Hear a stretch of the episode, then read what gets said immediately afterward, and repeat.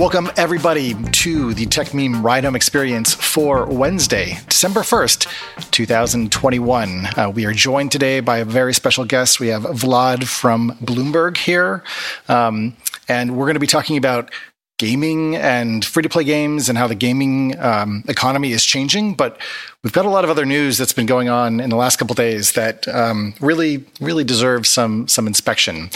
Um, and that primarily concerns Jack Dorsey, of course, leaving Twitter as CEO, followed by a fairly epic announcement today uh, that Square is being renamed Blocks. And um, I don't know, Brian, what's your what's your first take, and then we'll, we'll really get into this. Uh, how long of a sigh can I do? Uh, first, they told me to call Google Alphabet, and I said nothing. Then they told me to call Facebook Meta. Okay. Um, the the thing is, we've already discussed this to a certain degree, where I feel like you know the the the easy analogy is the "Hey, fellow kids" sort of meme thing but at this point, this is your favorite like, meme, though. You really like that one. It is. Well, listen. Um, um, uh, what's his face lives in my neighborhood. He he throws the the big uh, Halloween party every year. Okay. Um, Steve Buscemi, yes. Oh. you, you literally uh, meant the GIF guy or GIF, whichever. Yeah, yeah, no, you know. Steve, okay. Steve Buscemi lives down the hill from me, and he he he he, he did this Halloween uh, dress up as the Hello Fellow Kids. No, about candy. Yeah, he oh did. My. No, there's there's pictures online. Look it up.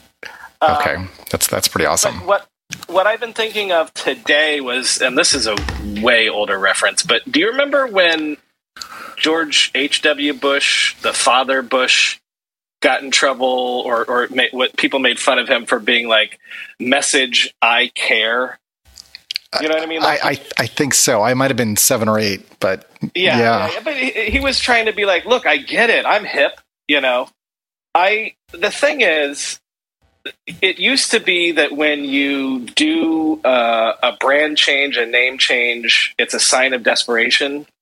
Sure. And and I'm not saying that either Meta or now Block are in trouble as companies. Clearly, Block is growing. You know, is on the up.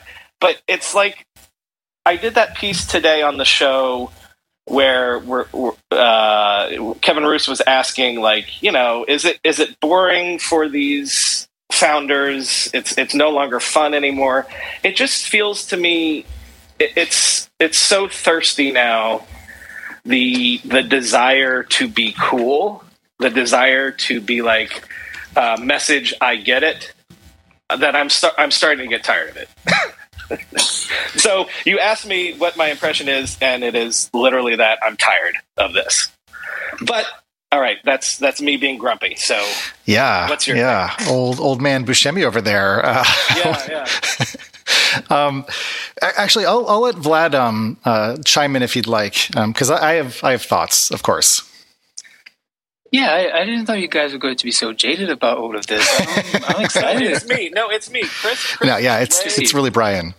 Yeah, Chris is way because, more okay, into this. To me, I mean, let me, let me just put my credentials out there. I've been covering tech and especially smartphones for over a decade, and there was a time over the past decade uh, where it felt like I was doing the same thing. It's just the year changed.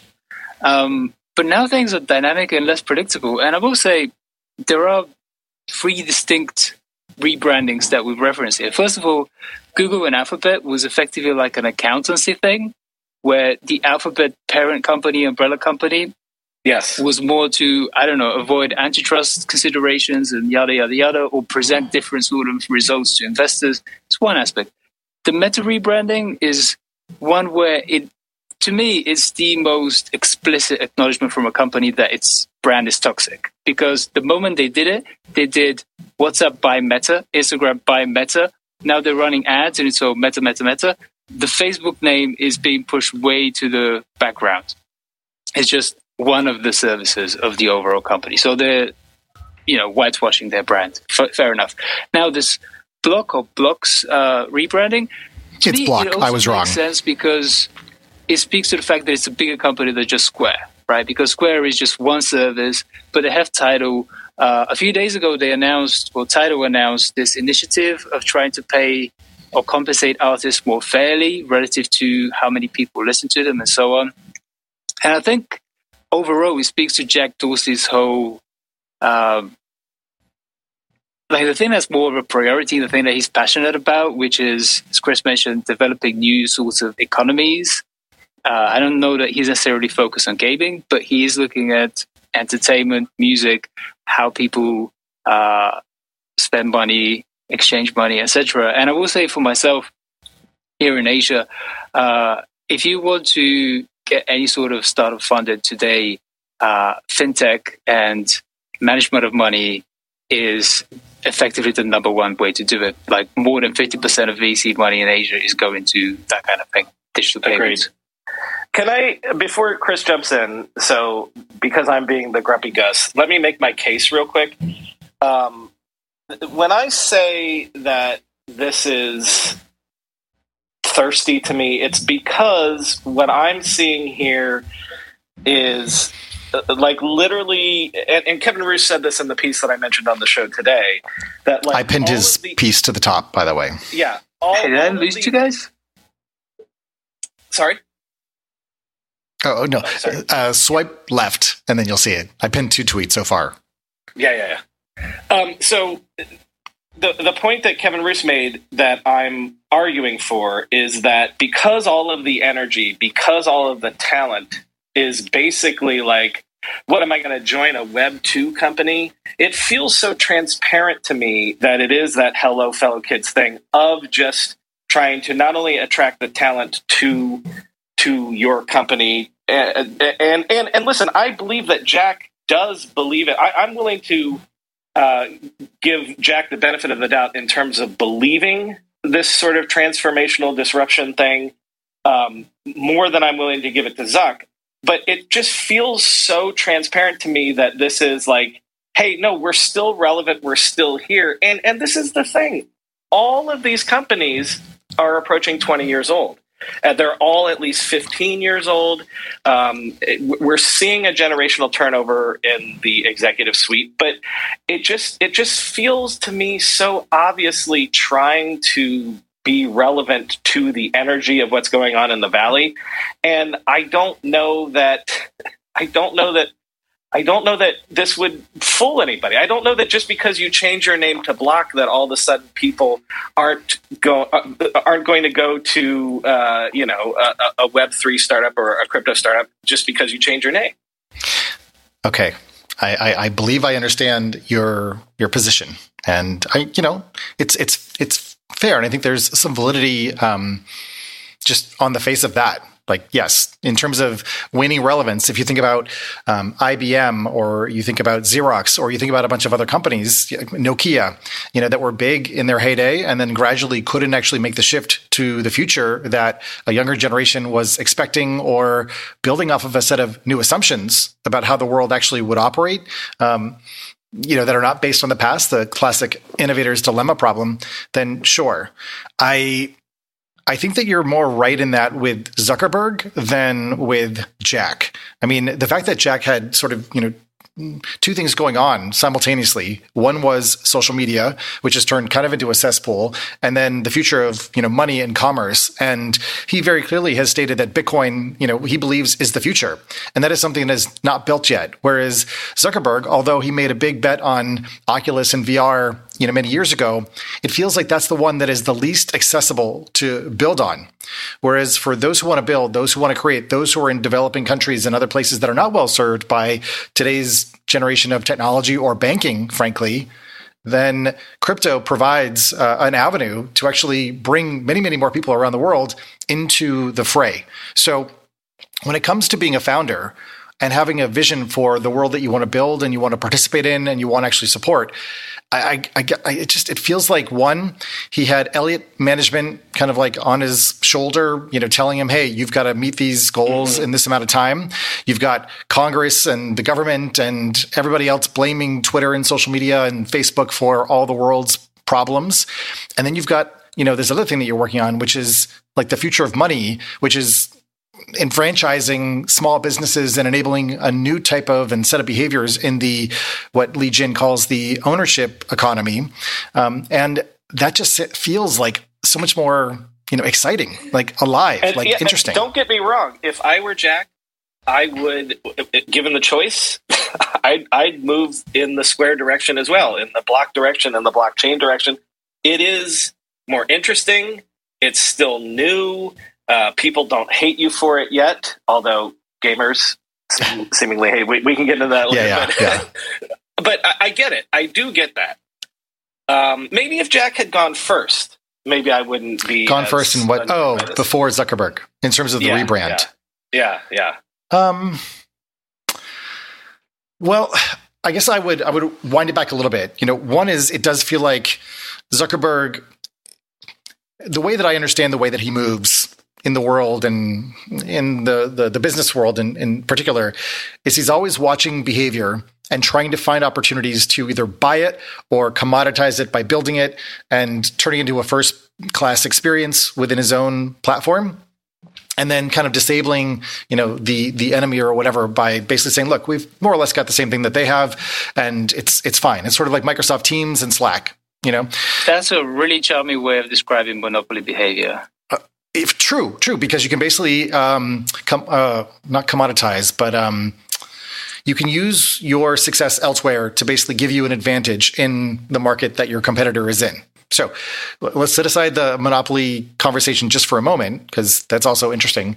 Um, but when it comes to the moves that i've seen jack making like at Twitter, but also in Square, um, and acquiring Tidal and uh, Cash App and all of those things. Like that seems like that's actually setting up a big platform that has a number of small. I mean, literally, the name makes so much sense. You know, block like it's a set of building blocks to build for this new future that's more participatory, more engaging, um, and interesting.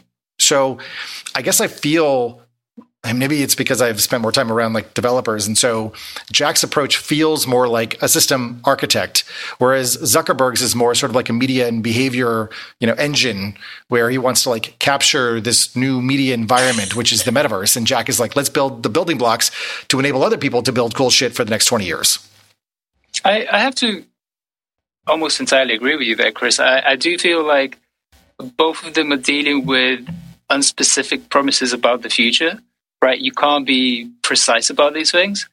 But when you looked at what Zuckerberg was presenting, it was boiled down to a repetition of the word experiences. Yeah, right. Big time. Uh, like and, 8,000 and times. hand gestures. Mm-hmm. Right? Experiences, hand gestures, and somebody reminding him to blink occasionally on the camera.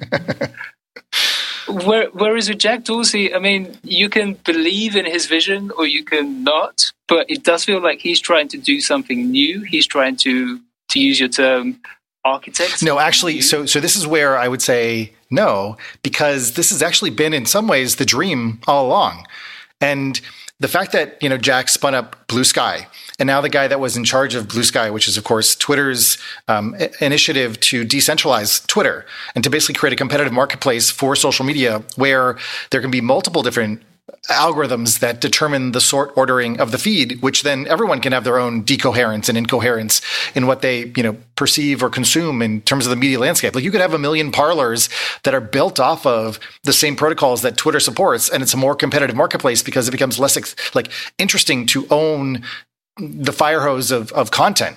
Like from the very beginning, and at least this is my sense, you know, Twitter was a decentralized platform like I was there for it. Like it was built on Jabber, it was built on XMPP, and we were trying to build a federated social web. Jack was there for those conversations. The fact that Zuck is now talking about it, it, like to me, like rings so hollow. So when you say that they're trying to build something new, I actually don't think that's true. I think what's new in this moment is blockchain technology and the world computer. We didn't have that 20 years ago when we were trying to decentralize the social web. So we had to build centralized social platforms to figure out what the patterns were for this type of software. Now we have them. Now we can essentially, you know, scatter them to the winds. Those patterns can be repeated. That's what's happening in most Web3 apps. And now they can start building the next generation or era of innovative apps and services without necessarily having to go through a centralized service. Now that I think is anathema to what Zuck would prefer. I think Zuck yeah. still wants all roads to lead to Rome, but I'm not sure that Jack wants that.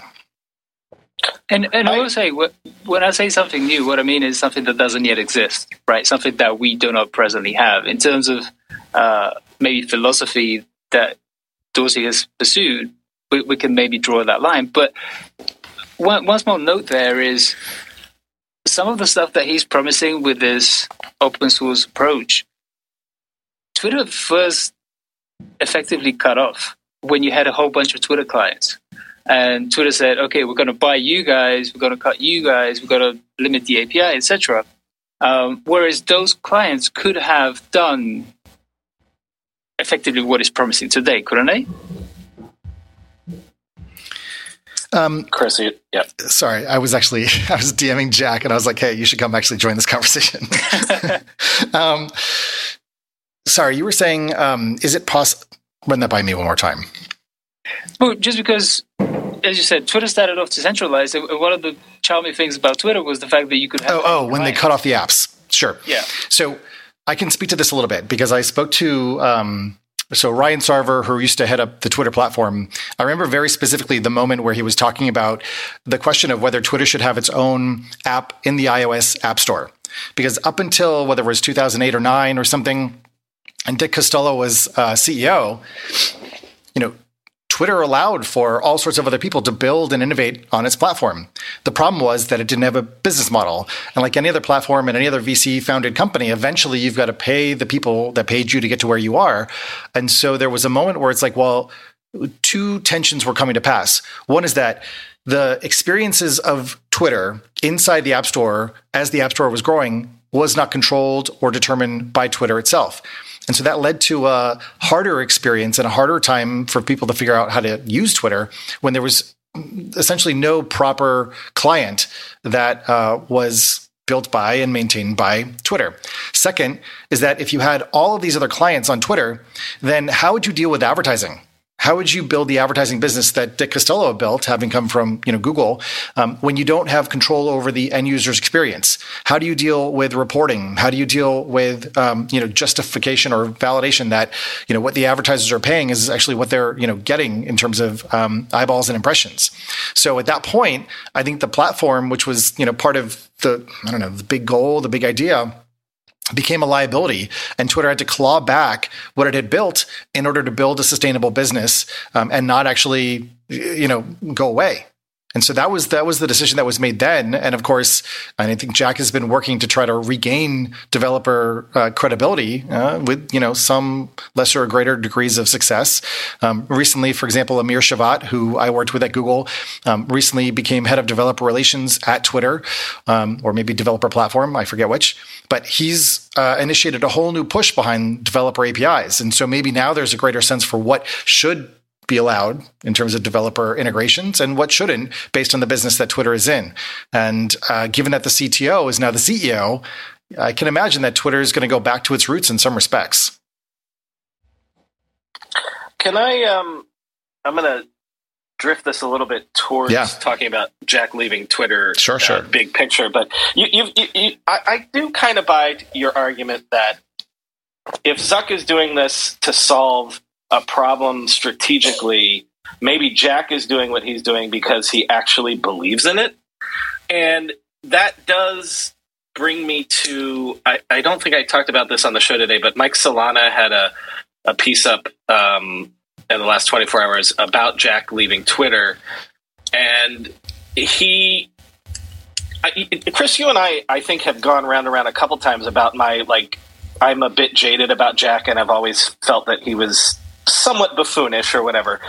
But um, Mike's piece reminded me that more than anybody else, for some of the ways that I felt like Jack maybe was a dilettante and Jack was maybe flaky, he, more than anybody else that has had a social media platform, seemed to internalize and take seriously that sort of with great um, Power uh, comes great responsibility. Great responsibility, yes. And so let me quote from yep. the end of, of Mike's piece where he says, I think we're all about to realize just how much Jack was doing quietly in stewardship over a power he was wise enough to fear and good enough not to use.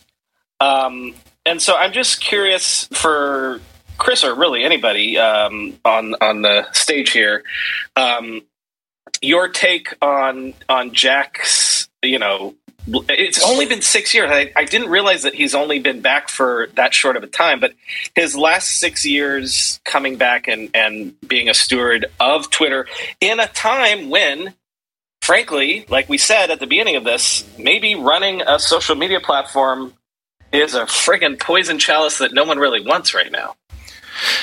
Yeah. Um, I do think, and, and Jeremiah and the audience actually brought this up. Um, uh, to me in DM and sort of mentioned that uh, the the Meta rebrand was really all about Zuckerberg sort of saving face and putting himself back out there to the world and kind of recharacterizing himself as a leader of the new free metaverse of some sort or whatever. And in this case, it really feels like, and I think the reason why the business world is so confused about this announcement and the way it's being rolled out is is because we don't know exactly who Jack is talking to in his announcement right? Like his first tweet about announcing that he was stepping down um, as Twitter CEO was basically like, "Hey, I don't know if you guys heard, but uh, I resigned. Cool." And then like a day later, he's like, "Oh, surprise! By the way, Square is now Block, and now it's like part of this big master plan, and we've been planning this for a year. And you know, I'm going to hang out with Jay Z and you know all my other friends out there, and um, it just it's it's it's like it's not just like a different style, but it, the style is very important. It's what it suggests about where they both believe power lies and where they can have the most impact, right? These guys are both billionaires. Like they can kind of do whatever they want. But in terms of how they want to spend, you know, the rest of their lives or the next 20 or 40 years, like it feels like Zuckerberg will continue to make the same mistakes. He sort of has window dressing about building open and interoperable platforms, even though he doesn't actually believe that those you know work or that that's what he wants to do. Whereas Jack, it feels like not only is putting his money behind this, but he's like, look, I've been building up a number of these different elements of this strategy and I'm going to do something that you guys really don't understand. That just it's different. I'm just and it feels like, or at least the way that I interpret a lot of people's you know criticism or commentary about Jack is like he operates in a way that doesn't that defies kind of the conventional sense of what a CEO does or how they behave. And so therefore you try to evaluate it based on how you see other CEOs behaving and it doesn't fit. And so you're like, oh, he's like weird. And he is. That's the whole point. That's his genius. So I don't know. Like it's it's. I'm still waiting to see. Um, you know, I think if you're only looking at you know the stock performance of these companies, then you're going to be looking for very different signals and different stuff. But if you look at the impact on the world, Twitter is much smaller in usage and adoption than Facebook, and yet or Meta. And yet, its impact on the world, I would say, is many, many times over its its sort of weight and heft. So I think it's you know what I mean? Like that's why how you have to like think about Jack as an individual and as a person who's doing his own thing. I, I have a couple of uh, things to mention here. First of all, uh, I'm enjoying the fact that we're doing billionaire psychology where we're I think none of us are anywhere close to being billionaires. no, no. But at least like I, I hung out with Jack like back in the early days, so I at least you know have encountered and interacted with him you breathe the same air as him. So that, that right, so therefore, I know exactly what goes on in his mind. I've even seen his mom's tweets, so I have a deep, deep knowledge of. No, I'm I'm, I'm totally kidding. Anyways, well, continue. Here, here's the thing. Um, when you look at the way he presents himself, I mean, you say that's his genius. I would say it a bit more soberly and just say that's effectively his brand, his personal brand. He's he's somebody who wants to um, associate what he firmly believes in, let's say that uh, as a given, with what he's actually doing. And being weird as a brand, fair enough. I would say, as the leader of a crypto company, he fits in so much better than as the leader of mm. a super valuable company like Meta, right? Uh, the expectations of the person who's leading Twitter, the person who's going to congressional hearings, is one set of expectations. And even like his facial hair doesn't match those. His tweets, his uh, the cryptic way that he'll drop some a string of numbers and then people have to interpret them. Sure, Jack's fashion taste has been very all over the place, whereas like Zuck has gotten more and more, you know, Tim Cookian, um, you know, if that's a word. Yeah, I, I think everybody on, on, on this uh, on this call understands what you mean. So, whereas if you, if you look at interviews with like leaders of crypto companies, those guys are much more disheveled, uh, whether it's hair or dress sense or whatever. Um, so he fits into that crowd much better. That, that's one aspect. Another is if you are a billionaire, do you really want to be dealing with congressional hearings? Like my personal theory for why Jeff Bezos right. felt like stepping down was, hang on a second, I am the richest person in the world, depending on how stock prices between Amazon and Tesla go. Why am I sitting through the and sweating through these hearings, which might, you know, incur liabilities to me personally, etc., etc. Let somebody else do it. Right, my and, company, and, the, my, and my by the way, well. The Google guys uh, got out first, saw that first, and like. I mean that that's the other thing is that like like like we're saying there is a certain generational thing. All of these folks are in their late forties and uh, fifties. Um, Zuck uh, notwithstanding, um, and and also so and also they've been doing this for the better part of 20 years. And, right, like if you're a billionaire, why do you need that hassle? It's more fun, as Kevin Roose said, to, you know, go up in rocket ships and try to go to Mars and stuff like that. Like, why do you need this hassle? There are more fun things that you can do while still being entrepreneurial and, and managerial and whatnot. Uh, the best part is how Bezos got a taste of this over Zoom because there happened to be a pandemic that seriously enriched him. So he didn't even have to go all the way and fly or anything; just had to get on a call, and he was already like, "Nope, not not doing that again." By the way, this is uh, just for the audience. That's uh, Emil, uh, who uh, you sh- you'll recognize from having been on this show lots of times. Uh, also from Spacecast. Uh, hello, Emil. Um, hello. Thank you. Yes. Um, I just wanted to throw in a second point to back up what Chris was saying about scale, because um, this is something that we covered on Bloomberg very recently. It's about Twitter's presence in India. So, WhatsApp in India has 530 million users, half a billion people. It's its biggest, single biggest market, predictably enough. Like, you could get everybody in the US to use WhatsApp, and you're getting to like 60% mm hmm of India. Yep. Um, Twitter, its latest reported numbers are 17.5, closer to 20 million users in India. And yet, its situation in the political discourse in the country mirrors that in the US almost perfectly. Every politician wants to be on Twitter, drop the line, and then all the TV networks pick those up, and that's how the conversation happens. And Prime Minister, Narendra Modi, he has 73 million users, which is you know three times, almost four times as much as the number of users within the country. So the diaspora is closely monitoring Twitter. And I can say the same thing about the UK. Um, Twitter is huge in Japan, but I can't tell you anything about it, even though I'm here because I don't speak the language. And like Twitter, Japan is like its own little giant thing, cultural thing. So absolutely, I feel like this company cannot be judged by just the sheer number of users it has because it has so much in terms of driving the popular conversation. Maybe because of just how easy and quick tweets are to pick up. It's not a multi paragraph statement, it's somebody oftentimes lashing out and just kind of shooting from the hip. And um, yeah, that, that's really what I'm trying to say. It's like the quantifiable influence that meta products like Facebook and WhatsApp have it, it's very different from the influence that Twitter has. Yeah, I think one thing to just build on that, I just I just checked, and it's true. Uh, Narendra Modi has 73.1 million followers on Twitter, and only uh, on Instagram 63.5, which is pretty interesting and, and somewhat telling. Um, well, there are more bots on Twitter. Oh, okay, fair. Maybe he has a lot more bots there, but still, uh, I think the the point is well taken um, on a number of fronts. You know, it is still the case that I think that one connectivity is certainly not you know around the world what it is in the United States. So there are a lot of places that are still using basic phones to access the internet or where their electricity is metered or where access just isn't anything like what we're used to. And so these visual rich mediums, these platforms like Instagram or even, you know, what Oculus is probably going to take require a great deal more reliability in terms of the technological apparatus around this. Whereas like Twitter I, I, believe, though I don't know if that's still true, I think you can still interact with over text message, over SMS. So its universality in terms of being able to get and receive updates all around the world, I think is still very, very important relative to the way in which, you know, the Facebook empire has has, you know, rolled out. But anyways.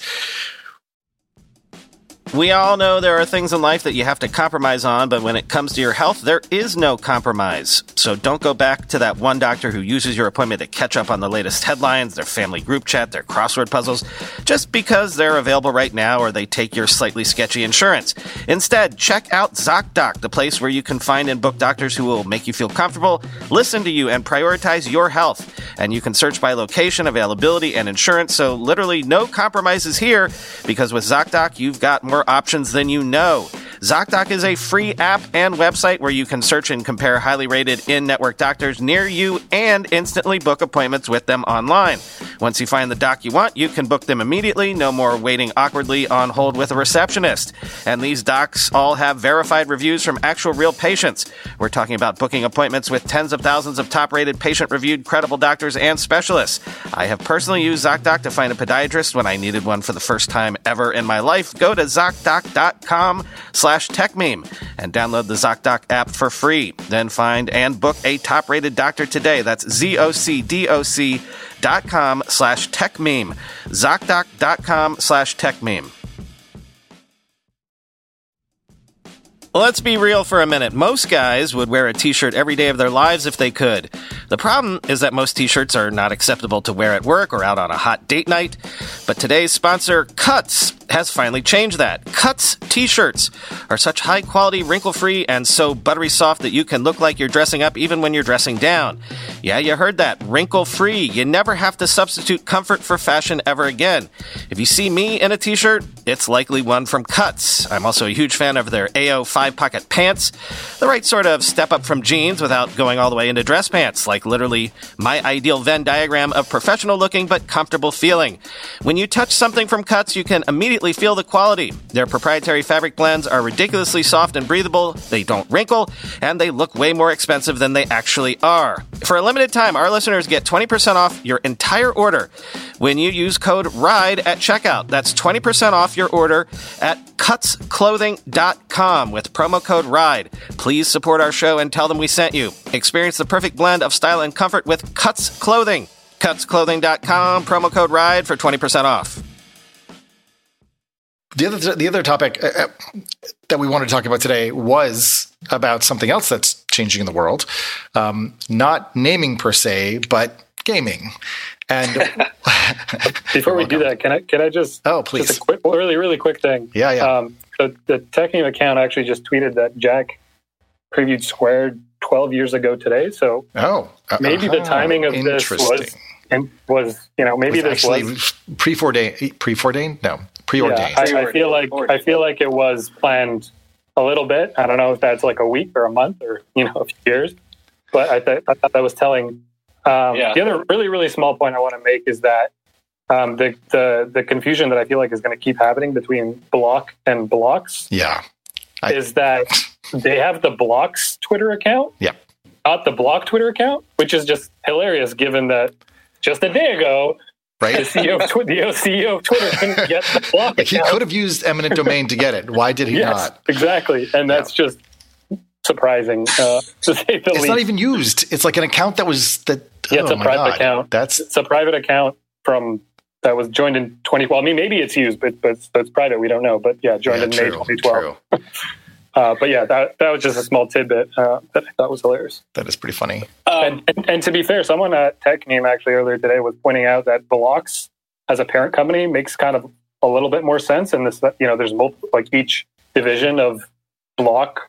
Oh yeah, uh, It- like like it's it's so block. good, right? But like anyway. you start with square, and what is like a three dimensional square? It's it's like a block, right? And in the block blockchain, like really, like I, I tweeted about how this is like sort of Chiat/Day level kind of rebranding. That's just like it goes so deep, and you're like satisfied by like figuring out the puzzle of it. Anyways, I thought it was very good.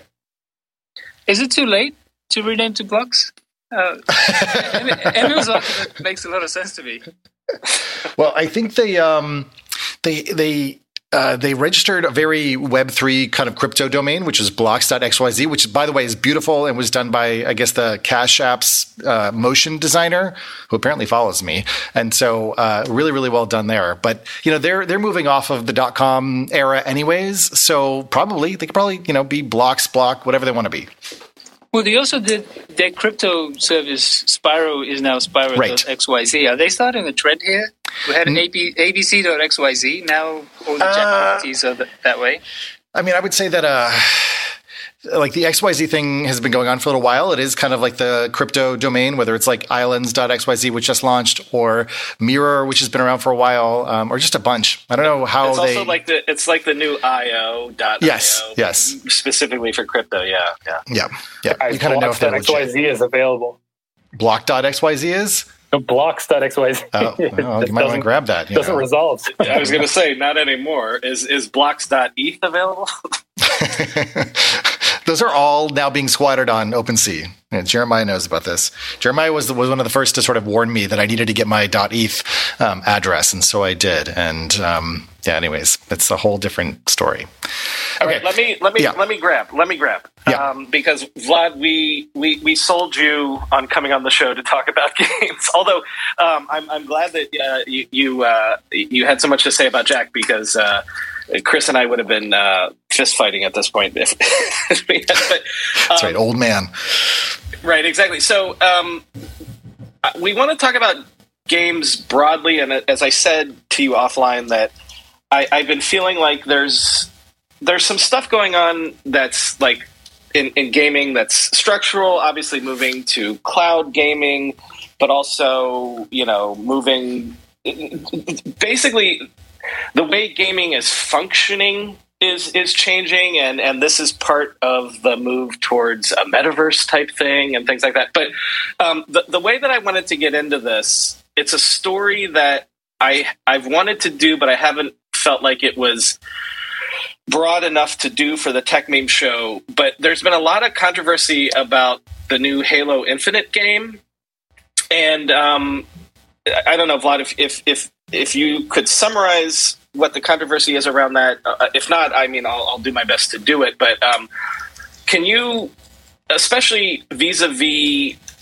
the the thing that Halo Infinite is trying to do, that's sort of new in terms of like aping where gaming is going, and like you know, kind of aping what uh, you know. Um, Fortnite and stuff is doing like and, and and what that whole controversy is all about yeah there's um I'm not intimately familiar with the Halo Infinite situation, but uh, the gist of it is that they introduced the multiplayer aspect of the game as a free to play, uh, and then there are internal perks and things that you can earn and so on. And, and like the, the players' complaint seemed to be that the ramp up of effectively grinding through the game isn't particularly enticing. There's a battle pass, which is the fighting games version of a subscription. Um, you buy the battle pass because you do. You play through the game. You earn things. You earn rewards. You earn cosmetics, etc., etc. To me, the, that particular uh, example isn't so important as the broader context and, and, the thing that Microsoft is trying to tap into, which is you, what you're mentioning. Uh, I think the best examples of how this is done right are Dota 2 and League of Legends, the two uh, multiplayer online battle arenas on PC, and then also on the mobile front. What about Fortnite? Sure. yeah. Okay. It, it, uh, just doesn't count because that's that's the whole. Anyways, of course. Uh, I, I, guess I guess in my mind, Fortnite is just so prominent. Uh, I uh, I see. It, it it's just air. Of, uh, we just yeah. well, okay, okay. Let me let me jump in here. Let me jump in here because you mentioned grinding. All right, so what we're talking about is as opposed to paying $60 to get the new Halo, if you're on Game Pass, you can just play it for free if, if you're a subscriber, right? Except for the fact that you have to, the game isn't really fully not functional is the right word, but you, you, you have to jump through these hoops to earn sort of yeah. right. And, and and and a lot of modern games, like you're saying, like Dota and, and other things like that, have been like that. And so, is this a case of them? Is this a, again a generational thing where, where people that are returning to Halo are like, well, look, I just want to play the stupid game and have fun, and I don't want to jump through these hoops, and or I, I don't know. Like, is, is this sort of like grafting on a business model that maybe this game wasn't the right one to try it with? What's what? What do you think's going on here? Well, I, I wouldn't call it generational. Um, so let me describe this with the thing that I'm really in, intimately familiar with, which is a game called AFK Arena. It's a mobile game uh, made by Lilith Games um, over here in Asia. Now, the way that it works is the point is reward, really. So you have dozens, maybe hundreds by this point of characters. Dota and League of Legends have the same thing. They call them heroes. Um, and in AFK Arena, uh, you get diamonds. Once you get diamonds, you can unlock um, like a set of cards. You pull the cards, and then you get the more exclusive heroes, right? You hope for them anyway, right? And there's like a small percentage uh, likelihood that you'll get them.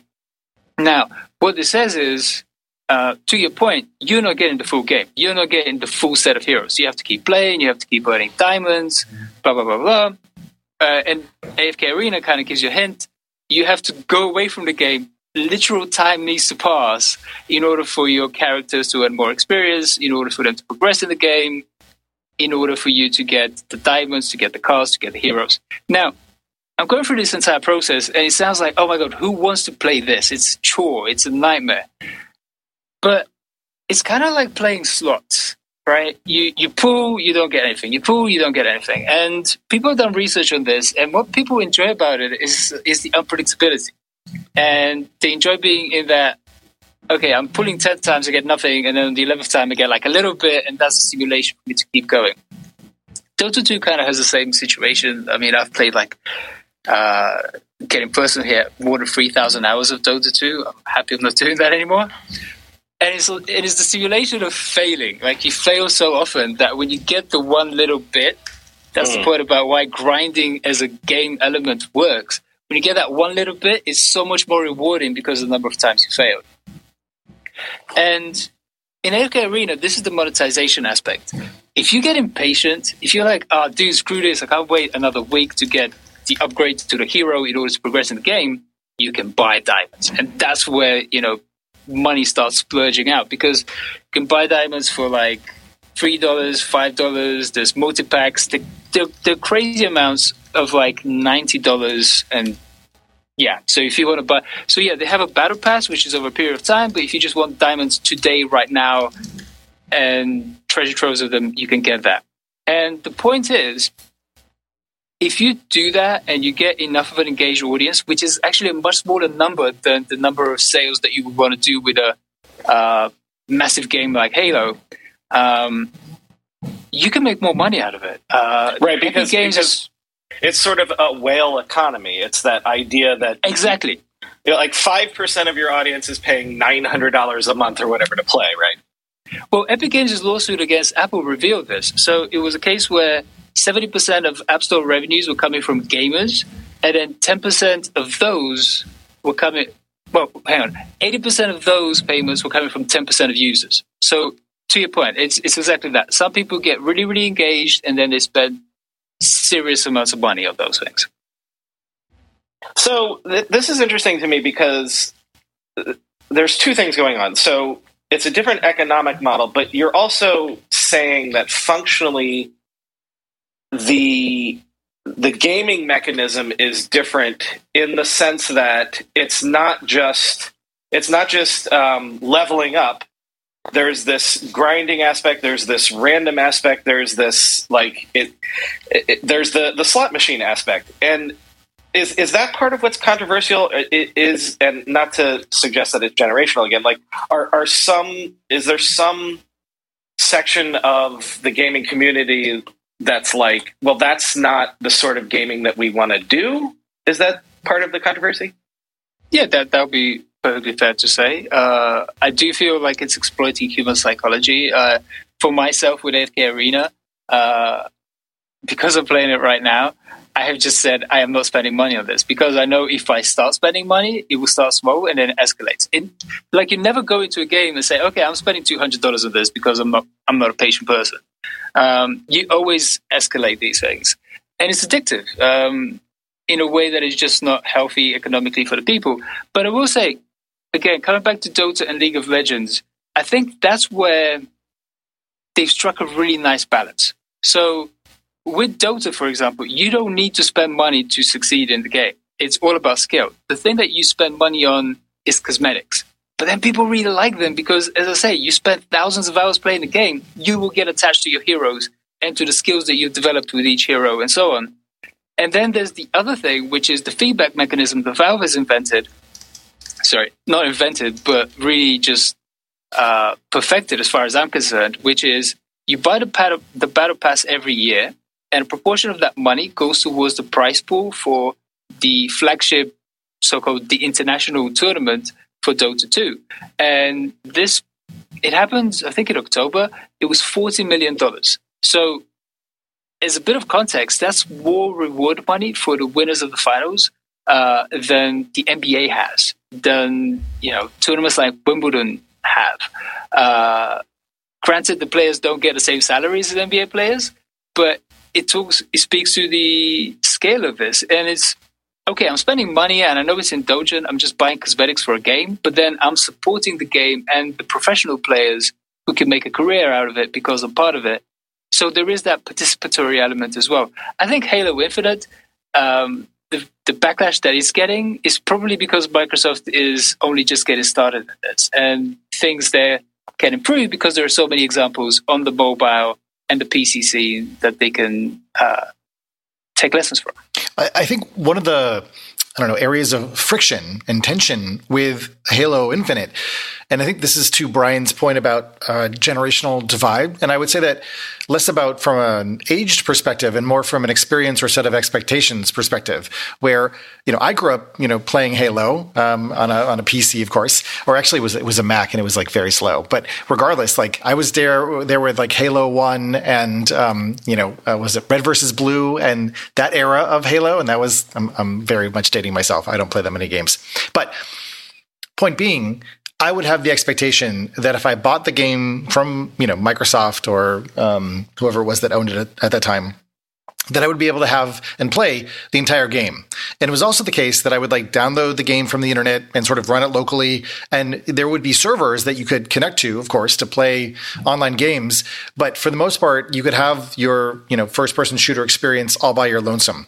And increasingly, again, I think a lot of our conversation is about what are the new assumptions or changes in the marketplace that lead to a new set of norms or habits or, you know, set of expectations from you know players whether it's on social media or whether it's in games.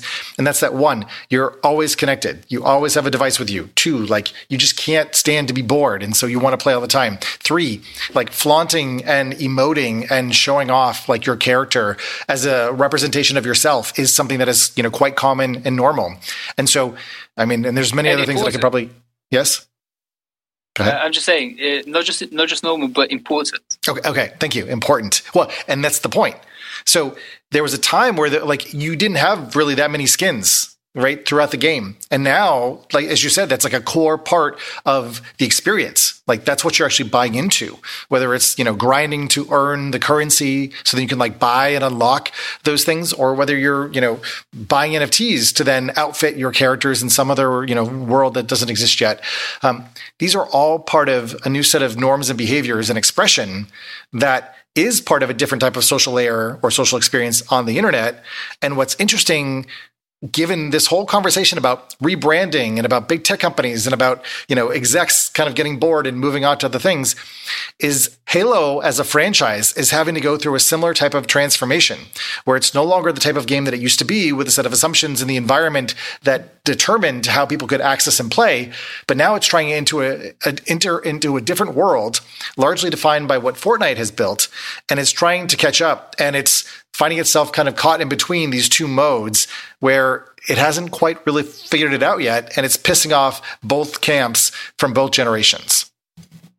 And just to back up that point um, softbank just invested in a south korean startup and i think it was 150 million dollars. Um, and the point of that startup was they're literally selling luxury brand goods but just 3D versions of them for people's avatars. And this is apparently really popular with young women. Um, and that's where we bring in the whole metaverse thing, which I love being skeptical about the metaverse because it's so, you know, airy fairy promises. But this is a concrete example of that where um, it's called Zepeto, which is, of course, a great little right. play on um, Pinocchio. Um, and indeed, it is a metaverse platform where people are, as you say, dressing themselves up in this virtual space. Continue. Yeah, and th- that's really it. Like we're talking about branding and naming and so on. It happens at a personal level as well. It's the way that we present ourselves to the world. And going back to your point about always being connected, always being bored and wanting stimulation, well, we do that at the most basic level with our Twitter avatars, is the way we present ourselves to people. But then the more interactive, the more 3D, um, to use Zuckerberg's word, experiences there are out there, apps that we have, the more we want to plug into them. Well, this is And what the whole PFP phenomenon is about, right? In the context of Twitter, where people are uh, buying NFTs, whether they're apes or lions or you know Yeah. dicks, um, and they're using them as avatars to express affiliation. It's it's no different than sports teams before, except now there's artificial scarcity that's applied to these objects, and you can say how much you care about it based on how much you spent or whatever it is. And so it is a new type of gesturing in the digital environment. It's it's totally true. It's totally there. Exactly. And the, the thing is, uh, I mean, there, there is like this epic rant in me about IP rights and how misplaced they are in terms of compensating people for creativity, especially in the digital world, right? Um, but the thing that I've noticed with the NFT community is, uh, I mean, I did an article about NFTs and then I got like a few dozen people with lion and ape avatars following me. And the lion the lion people every, everyone that they refer to they're like hey king how's it going? And they're super optimistic all the time right? I mean, we've Super got a few of those folks in the audience right now, actually. and listen I, I don't know if this is a ponzi scheme. I'm not putting any of my money into it but just engaging with those people and everybody being so positive as an online community just in a very particular new way i'm enjoying that. I i, I like that I'm totally with you. I mean, it seems like a very bright spot of the internet. And while there are plenty of rug pulls and there's like all sorts of other bad stuff going on, relative to the crap that, you know, I, we're all assuming that Zuckerberg and um, Dorsey are trying to escape, like there is, look, I, I I think what we're trying to unpack here a little bit and using Halo Infinite as a way of maybe thinking about this transition and how uncomfortable it is for some people is because the products, the digital products that allow people to build, to express themselves, to contribute, to gather around and do things in like an internet generative way. There's a generation growing up that really like that. You know, like actually, um, is he still here? I was talking to um, my friend Will um, earlier today on Twitter about the the good old days when we were building something called the DiSo project, which was trying to decentralize the social web.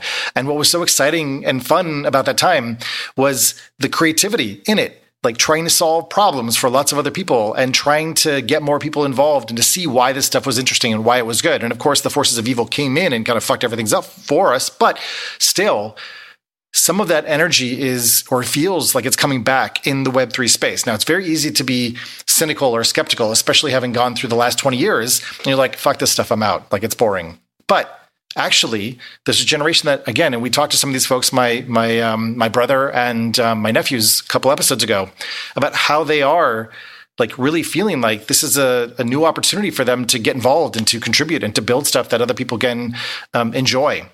So I guess I think that that angle of the creator economy as relates to games and to, you know, actually I would be interested in your rant about IP is something for us to be talking about because these are some of the new assumptions that people are building into the companies that they're pursuing. And I do, we, we mentioned it before, but what Jack is doing with Tidal and their, I forget what it's called, the creator monetization or artist monetization piece, like there is a whole different conversation going on about um, downstream. What, are they called? Um, when you get paid for your songs when they get played. Brian. Uh, royalties. Thank you, royalties. Exactly. We- Well, like Royal.io, for example, um, which is Blau's new company. Um, that's 3LAU. Um, not to go down this path too far, but just announced that he's working with Christie's to put out uh, another song where the royalties are again sort of shared with the fans or whatever it is, um, uh, just like he did before. So there are new ways that I think artists and creatives are thinking about how they can both compensate their early fans while also sort of getting compensated directly through blockchain technology without having to go through these middle layers that are no longer providing the value that they used to provide uh, through distribution. And I think that's super interesting. And that is where I think gaming is going to go. And it's already starting to go there.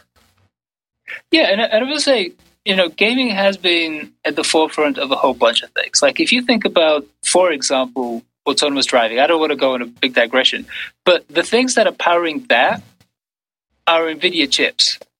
If you if you mm-hmm. talk about uh, blockchain mining, uh, Bitcoin mining, and cryptocurrency mining, before you had specific, you know, optimized chips designed for it, NVIDIA graphics chips again, parallel processing. Um, that's on the hardware side of things.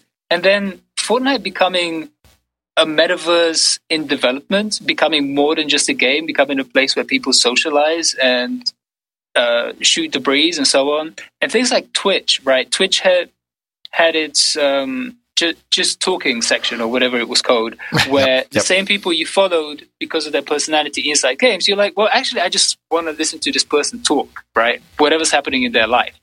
Um, so we are seeking and finding new ways to be social online. And because gaming is one of the things that has brought us online um, and attracted us to come on, uh, it's, it's kind of a natural conduit. And maybe bringing it back to Jack Dorsey and him being more weird and experimental and so on, gaming encourages that too. But I will, I will say, on a more serious uh, side of things, credentialing ourselves online is a thing that we haven't really solved right? I would love, for example, to have all of my successful eBay transactions speak to me being a trustworthy person on some other platform. Um, I would love to have the fact that I contributed to artists, let's say on Tidal, if Jack wants to bring all of these things together, uh, be something that I can present about myself elsewhere. You know, just the fact that you know, I've been a trustworthy, a good citizen online for so many, so many years, but there is no place where I can present all those things. So breaking down walls between, for starters, games, and that's one of the things that I covered with Tim Sweeney coming over to Korea and talking about how, hey, yes. you know, there should be one app store. You buy the game in one place, and you should be able to play it everywhere. That is the trend overall for games because so many of them are turning to free to play, monetized inside the game anyway, right? So if it's free to play, you're not paying an upfront free fee anyway. Um, but his the thrust of his point, I think, is also where collectively our experience of being online together is heading. Where why is this app and this service standalone, and this one standalone? I need to build my credentials on every single one afresh every single time. So th- this is uh, Chris. Go ahead and uh, drop uh, Vlad's piece uh, in, into the um, yep. into the room about this. Um, so essentially, uh, Vlad wrote about you know on on a very basic level, if if you can play games on any device that's at hand, why do you have to pay over and over again for you know to get it on Xbox, to get it on your phone, to get it on wherever? But when I read that, the thing that occurred to me because I've made the point before many times that like, well, the thing that's going to crack open the app stores is gaming. Be, and and your piece made me think that the deeper level to that is that in in the sort of Web three sense where um, you know a game is sort of agnostic IP. Like it should be able to function on any platform.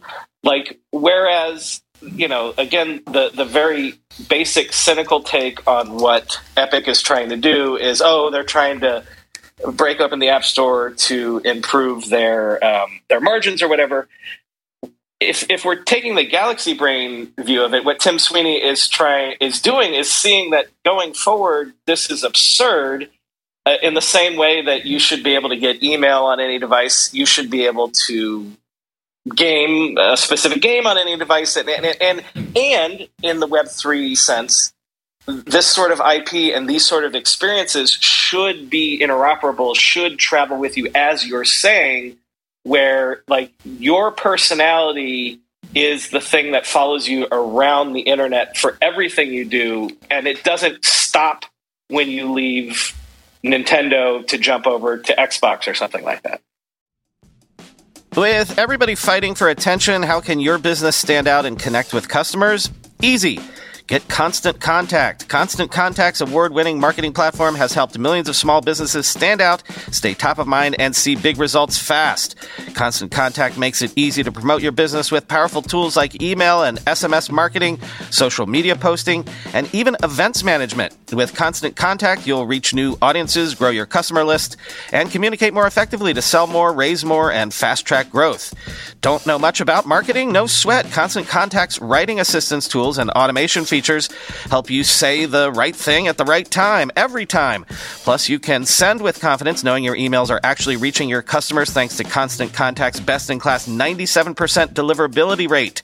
I use this and you should too. Tackle any challenge with Constant Contact's expert live customer support. Plus, everything's backed by their 30 day money back guarantee, so get going and start growing your business today with a free trial at constantcontact.com. Just go to constantcontact.com right now. Constant Contact, helping the small stand tall. ConstantContact.com. Achieving a gorgeous grin from home isn't a total mystery with Byte clear aligners. Just don't be surprised if all of your sleuthing friends start asking, What's your secret? Begin by ordering your at home impression kit today for only $14.95. Byte clear aligners are doctor directed and delivered to your door. Treatment costs thousands less than braces. Plus, they offer flexible financing, accept eligible insurance, and you can pay with your HSA FSA. Get 80% off your impression kit when you use code WONDERY at Byte.com. That's B-Y-T-E dot com. Start your confidence journey today with Byte. I mean, I think in, in general, what we're talking about are the different types of incentive structures that can and should exist now that we have this, you know, immutable ledger of things that have happened, whether they're your eBay, eBay sales or your tweets or something like that. And the fact that the internet is just getting to a place now where Oh, there's kind of. I don't want an immutable ledger of my tweets. Please, I can delete them. that that could that could be perishable. Thank you very much. Well, that'll have to be written into the smart contract, I guess, for your publishing platform of choice. But nonetheless, actually, I mean, you bring up a very important point because those who write or control the algorithms, one, for how this content gets distributed, and two, who decides what gets shown and what doesn't get shown. So, for example, um, OpenSea now has a section on your profile that has hidden NFTs that have been dropped into your wallet because of course anybody can essentially mint NFTs, attach it to your wallet, and previously all of them would just show up, and so you had lots of dick pics and all this other stuff, and that became a problem because even though I just learned that. I didn't know about this. yeah, even though it costs money to mint an NFT, there's still, you know, especially if you want to get something on Steph Curry's profile, essentially like his his NFT wall, if you will, anybody could do that. And so OpenSea realized, okay, that's a you know vector for harassment, and so now it has to be fixed. Anyways, point being, you bring up a very relevant and important point about these things. And when we're talking about the people who are going to be designing and building these platforms, some of them will have the same set of values that determine the last 15 to 20 years of social media and the same set of experiences, lived experiences, and their same sensibilities. And so those who are figuring out how the sort of, you know, blockchain of reputation should work need to be thinking holistically about this stuff and it gets very very tricky very quickly. So it will be interesting to see how the game world maybe moves faster because your in-game reputation may or may not make sense in other games. For example like the fact that i'm i don't know really good at halo shouldn't necessarily mean that i you know get a i don't know a free upgrade on axie infinity or something else but maybe it, maybe it should we, we don't know yet right? And so part of it is figuring out how to establish the interoperability of these platforms and then to see where it actually benefits gameplay and, and makes for improvements. I'm, I'm glad you guys agree. Well, so- there, there isn't. go ahead. There isn't much to touch, uh, much to add to that. But let, let me let me give you like a really really condensed version of my IP rant, which Okay, is great. It also becomes super super complex on how you're supposed to compensate the people who come up with the content, um, the people who come up with the games. Because if you look at the actual game industry, the physical blood and flesh industry, Yep, it is it is fueled by people being overworked. Like crunch Totally. as Yep. the Yep. final few days or weeks before the release of a game is a term that has come out of the games industry. So, as much as we love games, um, and as much as me personally, I'm super excited about being able to support this publisher and developer because they're doing something right. A really good example is company behind Hades and Bastion and so on. That's a team of like a dozen or 20 people originally who've been together for like a decade in indie and so on and so on. Uh, but the point is, should I just be buying their game like seven times over? I want to support them in some way, but we don't have a clear idea on how we compensate and support those companies that we like. And I don't know that it will necessarily work out with like microtransaction or micro tracking, where it's like like with streaming. I mean, I think the streaming business model is broken and nobody's really fixed it yet. Um, like, oh, you stream this song X number of times, therefore that person gets that number of pennies and so on. It doesn't seem to make sense to me. Um, so that is a really big question. How do we compensate creativity without trying to commodify it and, you know, like selling units? Because we're not selling units anymore. So, so many of these things are fluid and if we have fluid experiences, if we're going from like Fortnite into League of Legends, like League of Legends just did an anime on Netflix in partnership with Twitch, which also got a character at the same time in Fortnite to promote their anime and League of Legends overall. So if I'm jumping in between all of these things, how does Riot Games get compensated for doing something that is on a whole bunch of different islands, let's say, which we're now becoming a, uni- a unified experience for the user? Uh, it's, it's a good question. I mean, I think that this is what some of the smart contract stuff is is actually being set up to do. Right. right? I, I, was going to say that's that's what people think the the solution is on the blockchain, right? Yeah, I mean, when it's centralized, right? Like it's essentially one company that's managing the ledger of transactions, and it's virtual goods, and something is bought, something sold.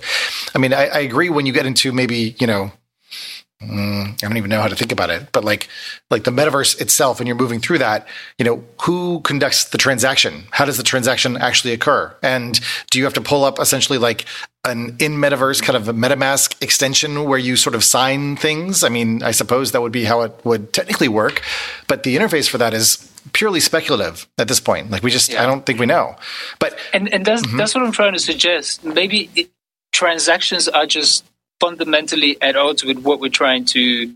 Well, I'm, I'm not building anything here, but what we collectively as humanity are trying to build online, which is this fluid, unified experience. Like, how does it make any sense for blockchain technology or anything else? And I'm I'm here to learn, guys. So maybe maybe it does. If something gets streamed on Netflix, and I brought you there via my game, how am I being compensated? Uh, how is that being tracked? How do we make sense of that? Like to me, the more sensible solution would be some sort of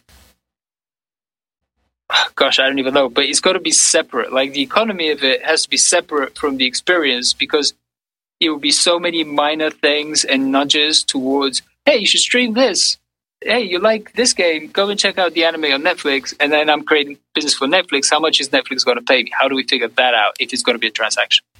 Maybe one way to think about this is is to expect that we're going to live in a hybrid future. And we will conduct a number of transactions kind of in the 2D, like IRL space, the meat space. And then we'll spend time in different flavors of the metaverse, some that are super immersive and some that are less immersive. Some when you're in a self driving car and some when you're at home trying to be entertained or, you know, using gloves and body suits and all the rest. Who knows? But that would suggest then you can actually conduct a number of the transactions to, you know, buy skins or buy artwork or buy other objects in the environments or using technology where it actually makes sense. And then when you enter into a more immersive context, then you're using the same identity, the same wallet to authenticate yourself. And so therefore those environments can actually look into your wallet with your permission, see what's there, and then uh, decorate or provide those objects and assets to you right? So it feels like we don't need to necessarily presume um, a monolithic approach to the future of computing and technology that it's actually going to be many, many hybrid modes, and that some people will actually feel much more comfortable in some environments, and some people will operate in others. I mean, even as it is now, you can go for well, you have to install this uh, NFT uh, extension and if you go to my Twitter profile, you can actually see my NFTs on my profile. But the same thing should be true if I go into a 3D environment. Those same NFTs, those same art artifacts will be visible and present as long as I'm there, as long as I'm sort of designated that space as being an extension of me. And I think that's the the thing that's new and different. That one, there's artificial scarcity enabled by the blockchain. And two, you have now the ability of persistence to take aspects of your identity and assert them in different environments and contexts. And we are probably at the 2005 era of the social web in the metaverse. So we still have to figure out all these things and figure out the experience, and it's still far too hard. And I guess like that's why I'm looking at what Zuck is doing, you know, as, you know, if it is his 2.0 sort of moment for Facebook, that's really interesting and that's very important to pay attention to. And then what Jack is doing now going into Square, he's focusing on money.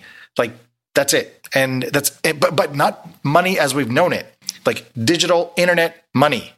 It's a completely different concepts. And so we have to be very careful about applying the ways in which we think about these things to how they're actually going to be used in those environments. Okay, so let's wrap this up. Any other final thoughts, Vlad, that we should be thinking about, or any any ways that I'm thinking about this that you think I you know should adjust or rethink? Like I'm I'm learning too, um, but like uh, yeah, educate me. well, I, well, first of all, let, let, me say that this has been an extremely stimulating conversation. Uh, like like I said at the beginning, I'm excited because of the unpredictability of what's happening right now. Yeah, uh, people are spending time figuring this whole thing out. I would say if you go on LinkedIn and you find people uh, listing themselves as metaverse or NFT experts, I mean, come on. uh, I'm, I'm, sure there's like a hockey stick up of the number of mentions of metaverse and NFT. Well, it, you had I to think, replace Ninja with something, you know. Well, I think it's a, it's also a beautiful time in terms of opportunity for young people. Um, we were having uh, this discussion with a colleague of mine. She was saying, "What are the tips for young people? Uh, should they be getting into you know doing 3D graphic design because the metaverse is going to need so much of it?" And that's one aspect of it. That's kind of more predictable. But then it just opens up so much opportunities. To my mind, exactly as you say, this is the 2005 of the social web just in, in, in a whole new environment. Well, then we're talking about like the early days of YouTube. We're talking about people like Marques Brownlee starting off as a teenager reviewing what was it, yeah, HP yeah. accessories and stuff. Yeah, exactly. Mm-hmm. So the opportunity for young people to get into this and experiment with it, uh, it comes from gaming. It comes from 3D design. I mean, when I was a teenager, I was doing all of these things.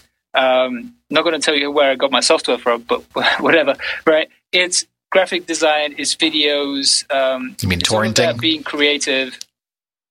No comment. no comment. uh, but it, it's just about that whole like let's let's use a term that's very familiar to people uh, in crypto world, permissionless, right? It just right, permissionless create creativity and innovation and experimenting, and because there are no fixed routes for this, it creates so much more opportunity. And to me, as an observer, it's just so much more exciting. So I think that's a good thought to close on. It, uh, let me let me bring it back to my grumpiness at the beginning because I, I want to make clear that one of the things that annoys me about these rebrandings is that it annoys me that the old folks are trying to co-opt this energy that's coming up from below. Like I love the energy that's coming up from below.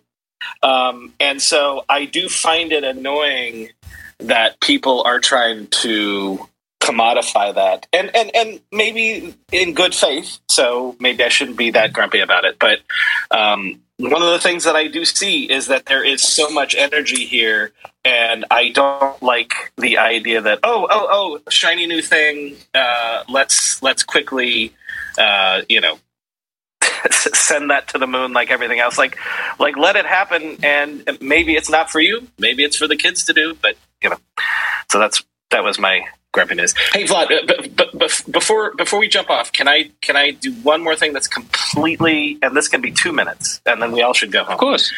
I did a I did a story today about um, foldable phones uh, being up like uh, shipments being up like something like 200% year over year, whatever. And you did a story on this a couple days ago um, about Samsung's uh, foldables maybe uh, being healthy and things like that. Uh, is I've been I've been made fun of for years for like I, I've not been pumping foldable phones. I've just been excited that there was something new in this space. Um, should we be? Are you bullish on on foldable as a form factor all of a sudden? Yeah, well, let, let me answer both of your questions. Chris was like, what should I take away from this? I think mm. uh, if you wanted to think about gaming, you have to think mobile first. Um, because it's already the biggest driver of revenue uh, for gaming is mobile devices. It, these are the things that, as Chris was saying, we have in our hands and in our pockets and about us all the time. It's the first thing we pick up in the morning, uh, which isn't particularly healthy, but it is what it is. So, mobile first, cloud first, as Microsoft Satya Nadella has been saying since 2014, and he's completely right. Now, about foldables, I think the category is absolutely ripe for growth. Uh, Samsung is leading it. Samsung made a decision this summer to not do a Galaxy Note device, which is its second flagship for the year, and just put all of its uh, effort in the latter half of the year behind foldables. It has been paying off. You have two distinct categories. One is the one that opens and closes kind of like a book. Uh, let's call it Bible sized. And then you have the one that's effectively a regular smartphone but closes down like a little pocket mirror into a square shape. I like both of those. I think the technology, especially in terms of having cameras that are as good as a regular smartphone, needs to catch up. But I think, obviously, well, I don't know about obviously, but next year uh, affordable iPhone is super unlikely, but the year after that and the year after that, there's going to be a lot of pressure for Apple to get on board. I think the coming year, we're going to see a whole bunch of other uh, Android manufacturers, uh, especially those from China, using Samsung displays most likely, uh, rolling out their own foldable devices. So the excitement for that category is only going to grow and grow. We had a couple of years where it was like, they're coming and they were not there, they're coming, they're not there. But a, a lot like 5G, foldables, um, especially next year, are going to be a big deal. Mm. So I, Brian, you know, I, I heard that story today, and I just I wanted to put it in perspective because I guess I remain somewhat skeptical about the mm. foldable mm. thing, you know, mm. because uh, as the article which I pinned um, mentions, it says that I guess unit sales are going to go up to maybe 3.8 million units. right, and, um, it's 2.3 you know, or something like that. Right yeah, yeah, yeah, like you know sub 4 million whereas like the iphone 12 as of june had sold 100 million units. So yes. you know we're talking like a rounding error of a rounding error in terms of these devices. And i understand i think you know vlad you make a very savvy point that these might be more like gaming devices um, than real you know common everyday you know popular use. Like i don't know that you're going to get to 100 million foldable phones sold. Um, but like, is there well, a specific driving use case that you think is, you know, going to make sense here? Like, maybe the camera is not that important because people are mostly playing games on them or taking notes or something. Sure. Well, here's the thing. Um, I think you're completely right. And to your point about iPhone sales, uh, Apple gets 70 to 80 million iPhones sold in the first quarter after their release. So by the end of the year. Um, but the distinction here is you had affordable under a thousand dollars since August, which was Samsung's latest Galaxy Z Flip or Z Flip. Um, this is the first time you've had one sub thousand dollars. That is a really important threshold for pricing, mm-hmm. and I do think we're going to get to 100 billion foldables sold probably faster than you think, which is fair enough. Because unlike let's say the Google Pixel, which has been as you say, a rounding error in terms of sales every single year, and going to keep saying we're going to be serious about it. this, is the year Linux on the desktop. Uh-huh. The way that foldables are going to ramp up is going to be super super fast. So it's going to be Oppo, Vivo, Xiaomi, uh, the three-headed Hydra that is succeeding Huawei. The moment they adopt it, they're likely to either match or go below Samsung's pricing.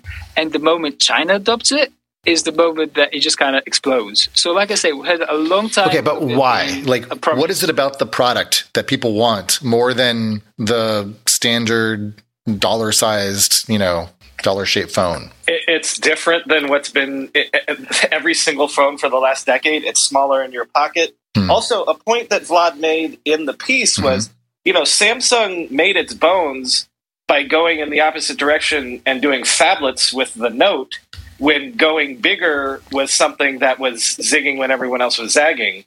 Um, and Chris, I'll make one more point. You said, "Oh, it's a rounding error, 2.3 million units," but you know as well as anybody, like all anyone cares about is growth, and this is a It's true. category. I mean, the, the, the charts look good growth. in terms of growth. Yeah. So Yeah. in that Yeah. sense, it's true.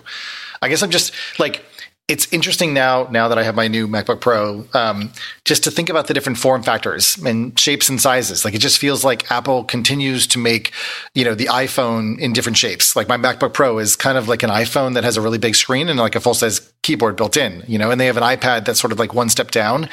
It's a lot of the same stuff behind the scenes. So I guess I'm just trying to like think about like what is the use case that this device, you know, what's its Well, purpose? and I, I, I, think I that a smaller really phone is reasonable.